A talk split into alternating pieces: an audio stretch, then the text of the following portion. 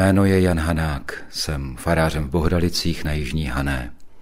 Téma, o němž mám mluvit, je prorok. A když jsem tak přemýšlel, odkud to uchopit, tak se mi velmi silně eh, vybavila bohoslužba slova před pár týdny, 14. neděle v mezidobí.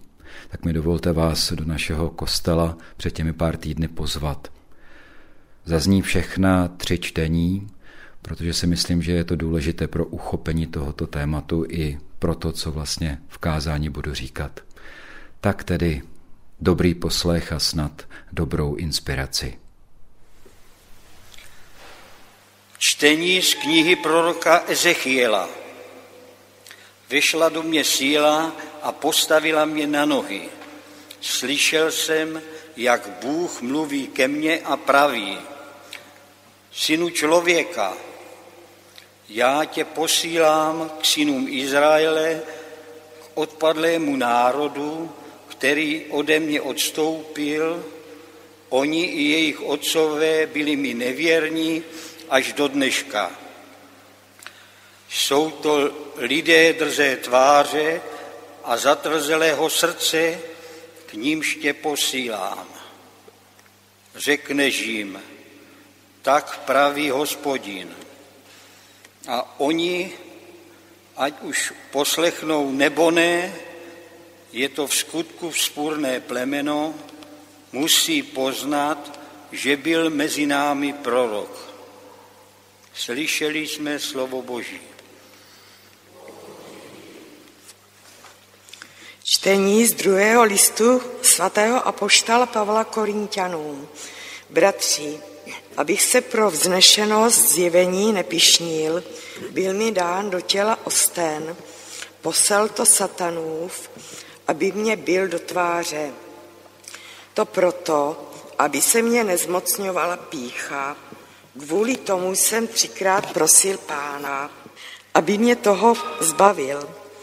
Ale on mi řekl, stačí ti moje milost, protože síla se tím zřejměji projeví ve slabosti. Velmi rád se tedy budu chlubit spíše svými slabostmi, aby na mě spočinula Kristova moc. Proto s radostí přijímám slabosti, příkoří, nouzi, pro následování a úzkosti a snáším to pro Krista. Neboť když jsem slabý, právě tehdy jsem silný. Slyšeli jsme slovo Boží. Pán s vámi. Slova svatého Evangelia podle Marka.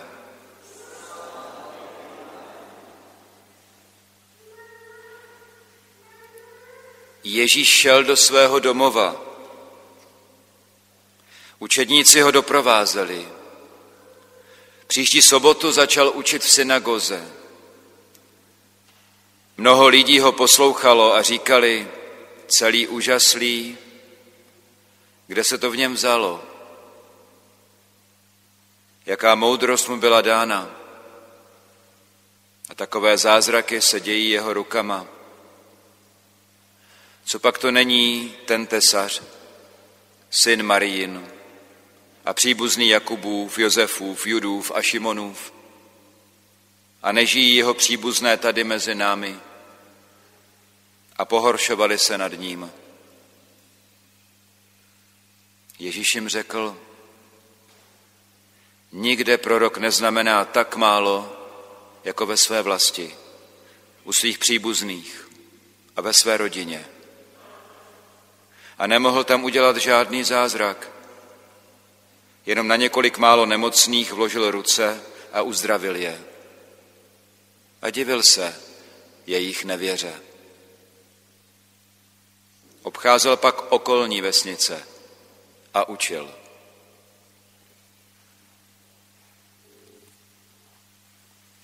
Slyšeli jsme slovo Boží.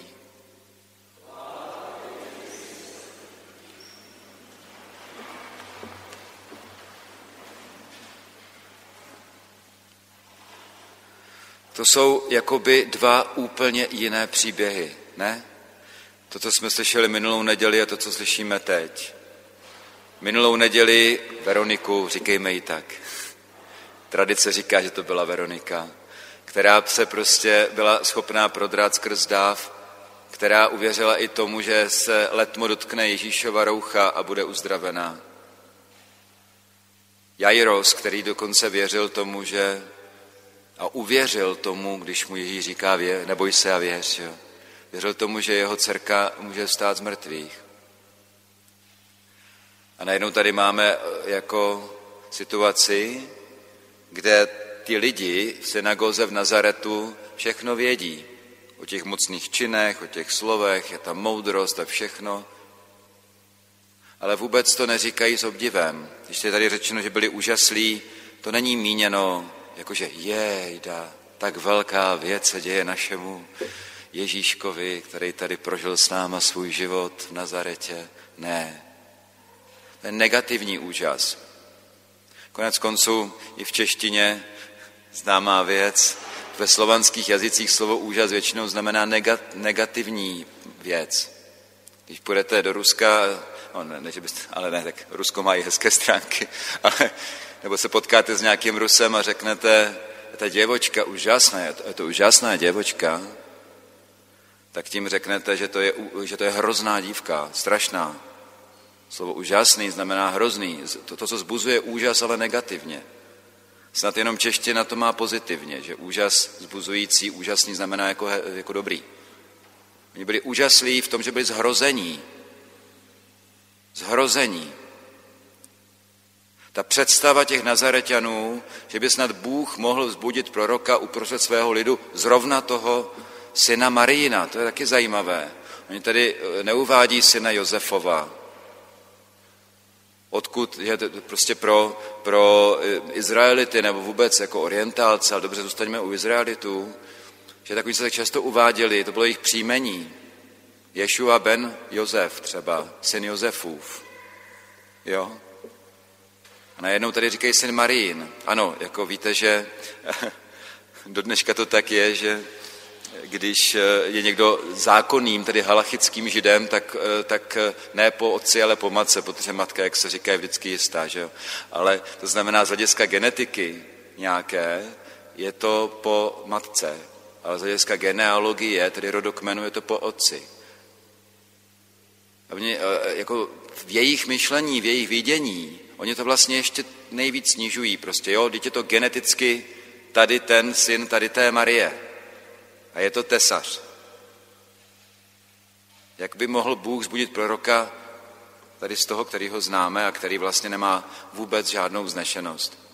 Kdyby aspoň byl od někud jinut, kdyby najednou se objevil, ne? Jako zjevil se někde, přišel z hor, nikdo ho neznal, tak to by bylo něco. Ale my ho známe. Přitom je to obrovský paradox. Nepřijde vám lepší jako uchopit boží přítomnost skrze někoho, koho znáte, znáte ho prostě 30 let, tak už jako víte, jaký je, ne? Ve všem, nebo v mnoha věcech víme, známe ho. O to víc si myslím, že to svědectví je silné. Když přijde někdo z hor, to může být jako, může, to může být první okouzlení, je, ten je zajímavý, nebo ta je zajímavá. Ale to je zkušenost mimochodem každého faráře, myslím. Moje teda určitě. Jo? Že když člověk přijde do nové farnosti, neříkáme, že jsem prorok, jo? Ale, tak, no, ale vlastně jo, jako každý z nás. My jsme všichni povoláni k tomu být proroky. Ale přijdu do nové farnosti a to je strašně jednoduchý jako okouzlit. Jo? To, to na tom není nic složitýho. Protože jste noví a přijdete z hor. Nikdo vás nezná. Takže to jde, to je jednoduchý. Ale teprve jako opravdu nějaká, nějaká síla nad, nadchází teprve po mnoha letech. Po mnoha letech.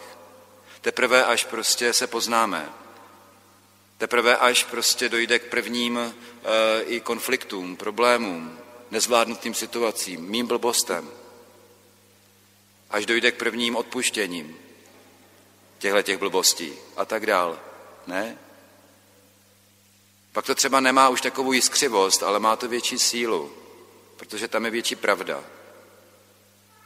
Ale tohle to Nazaretané v té době nechápali. A já nechci, nechci jenom jako teďka tady jako drhnout hlavu Nazaretanům, jo? Protože ono je to i o nás. Oni nevěřili, protože Ježíše znali jako, jako prostě kluka z jejich vesnice. Nebo městečka, nebo to je jedno prostě, z Nazareta. A my máme velmi podobný důvod, proč ho vlastně nepřijímáme. Nebo spíš pokušení, proč ho nepřijmout. I když je to z druhé strany, ale je to vlastně velmi podobné.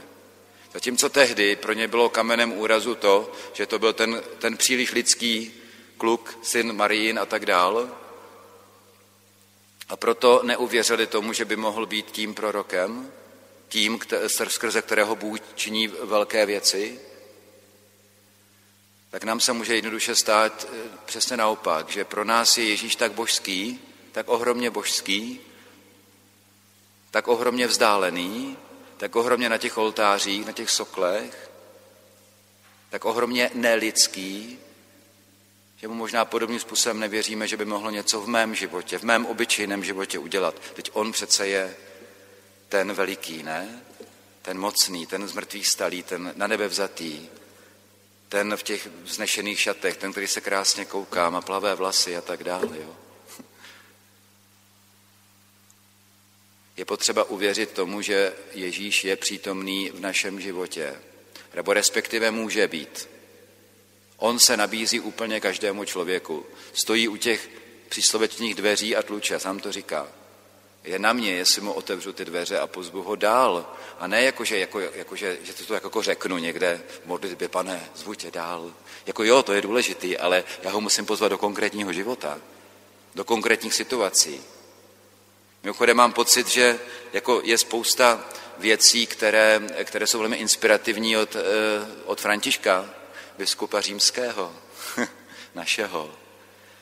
Ale myslím si, že stále víc ze mě, vylí, eh, nebo mě vylízá z toho, co on říká, co zvěstuje, taková jako výra, výrazný akcent jeho pontifikátu.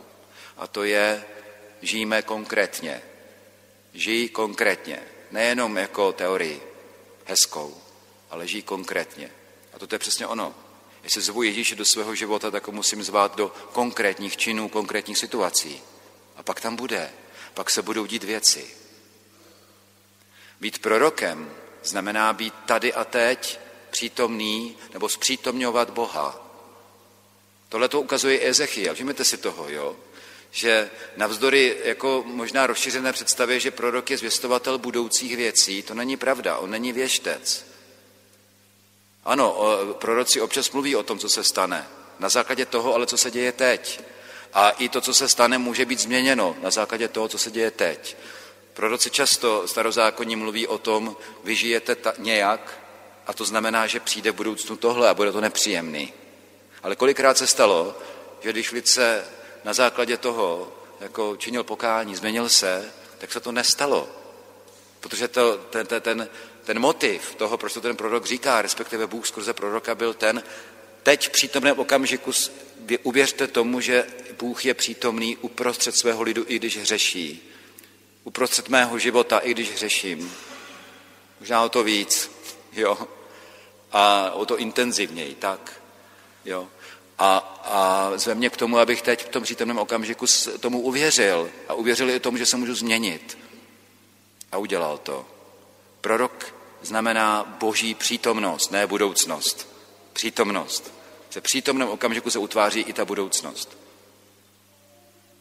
Když odmítnu Boha teď, nebude ani příště. Když ho přijmu teď, bude i příště. Samozřejmě.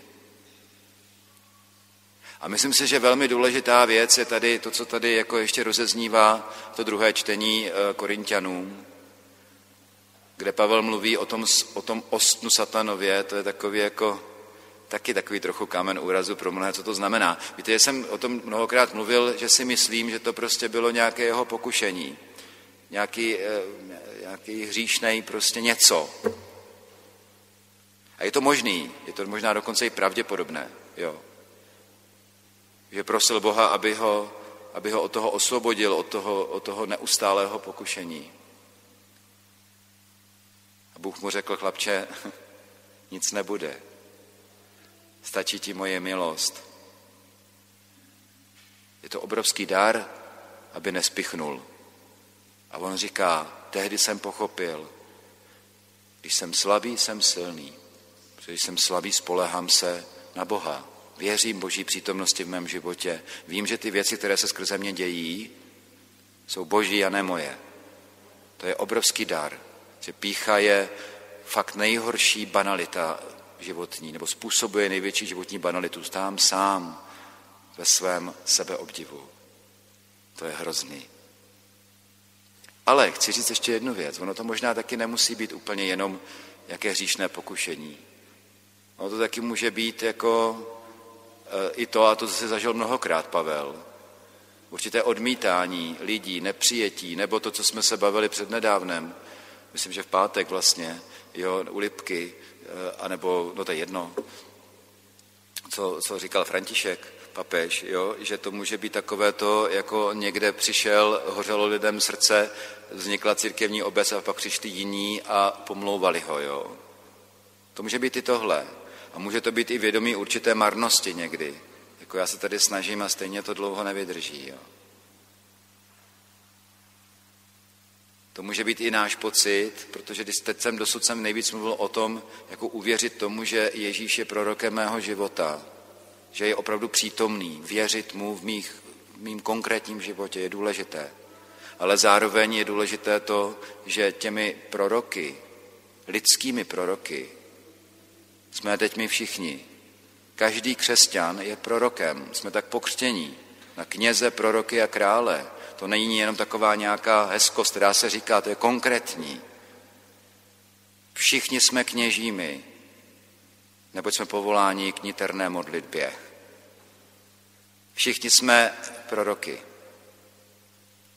To je výraz, význam toho, co to znamená být apoštolem. To jsme my všichni.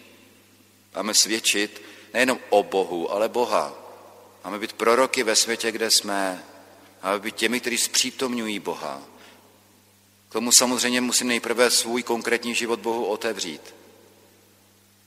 A skrze to ho přinášet do těch konkrétních situací, kde jsem.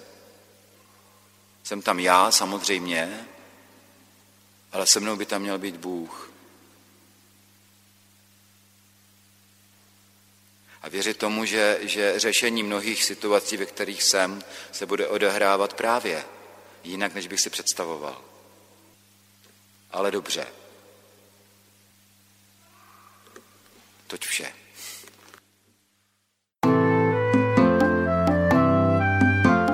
Podcast u Ambonu pro vás připravuje Fortna. Každé pondělí a pátek na Fortna EU a na Spotify.